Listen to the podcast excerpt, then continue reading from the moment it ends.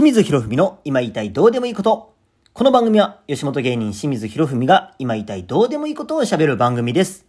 どうも、皆さん、こんにちは。こんばんは。清水博文です。よろしくお願いします。えー、本日は2月17日です。えー、僕は、あおばあちゃん家で、えー、絶賛一人暮らし中でございます。今日でも5日目かなもうね、あの、小学生ぶりにおばあちゃん家に泊まってるんですけども、まだね、慣れてなくてね、朝起きるたびに、あ、そや、今日、今おばあちゃん家やっていうのを、あの、もう今日で5日連続言うてますね。慣れないね。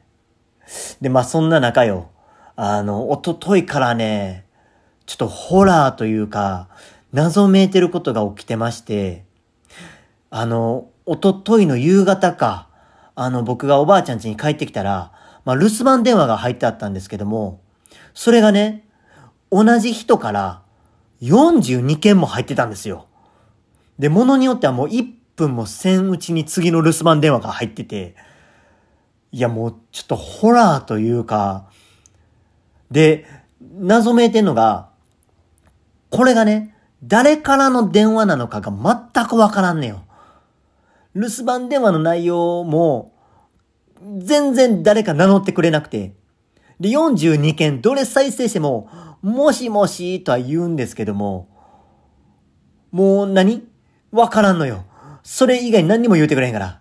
で、その後ぐらいに、うんはんみたいなこと言うんやけど、もう滑舌が悪いのか鉛なのかわからんくて、何も聞き取れなくて、うんうんみたいな、なんか言うてるんですけども。で、電話に出ようかなと思うんですけどもね。ただ、まあ、おばあちゃんちの電話やから勝手に出んのもなーって。とりあえず放置はしてるんですけども、今ね。で、まあ、親戚とかね、知ってる人やったら、まあ、出て、こう、事情とか言えるんですけども。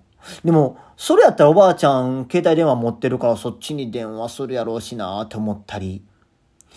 で、まあ、留守番電話の声を聞く限りではね、でもあの、うちのおばあちゃんと同い年ぐらいの、まあ女性の声で、で、鉛もね、まあうちのおばあちゃん、高知県出身でして、喋り方もちょっと似てるんですよ。だからよく電話してる親戚か友達さんなんかなとは思うんですけども。ねえ、ただ、まあ留守番電話が42件やから、まあ相当急要なことやと思うんですけども。で、まあ、うちのおばあちゃんがね、ちょっと先週から緊急で、あの、入院することになって、まあだからそれを知らんくって電話しても繋がらんから心配して、すごいかけてくれてるのか、まあそれか入院を知って、いち早く電話したくて、えー、かけてくれてるのかわからないんですけども。で、昨日もね、帰ってきたらまた同じ人から留守番電話が、次17件も入ってて。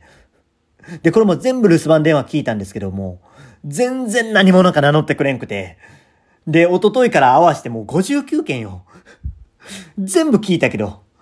もうなんかもう59件も聞いたらだんだん怖なってきてね。で、中には黙り込んですぐ電話切るやつもあるしやな。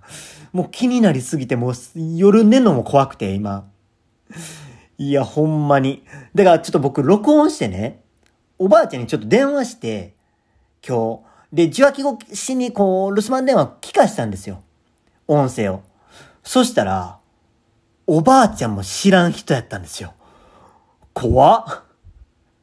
何度音聞いても誰かわからんって。この番号も知らへん言うて。いや、もうホラーやん。で、そんな今日に限って留守番電話電話かかってこへんしやな。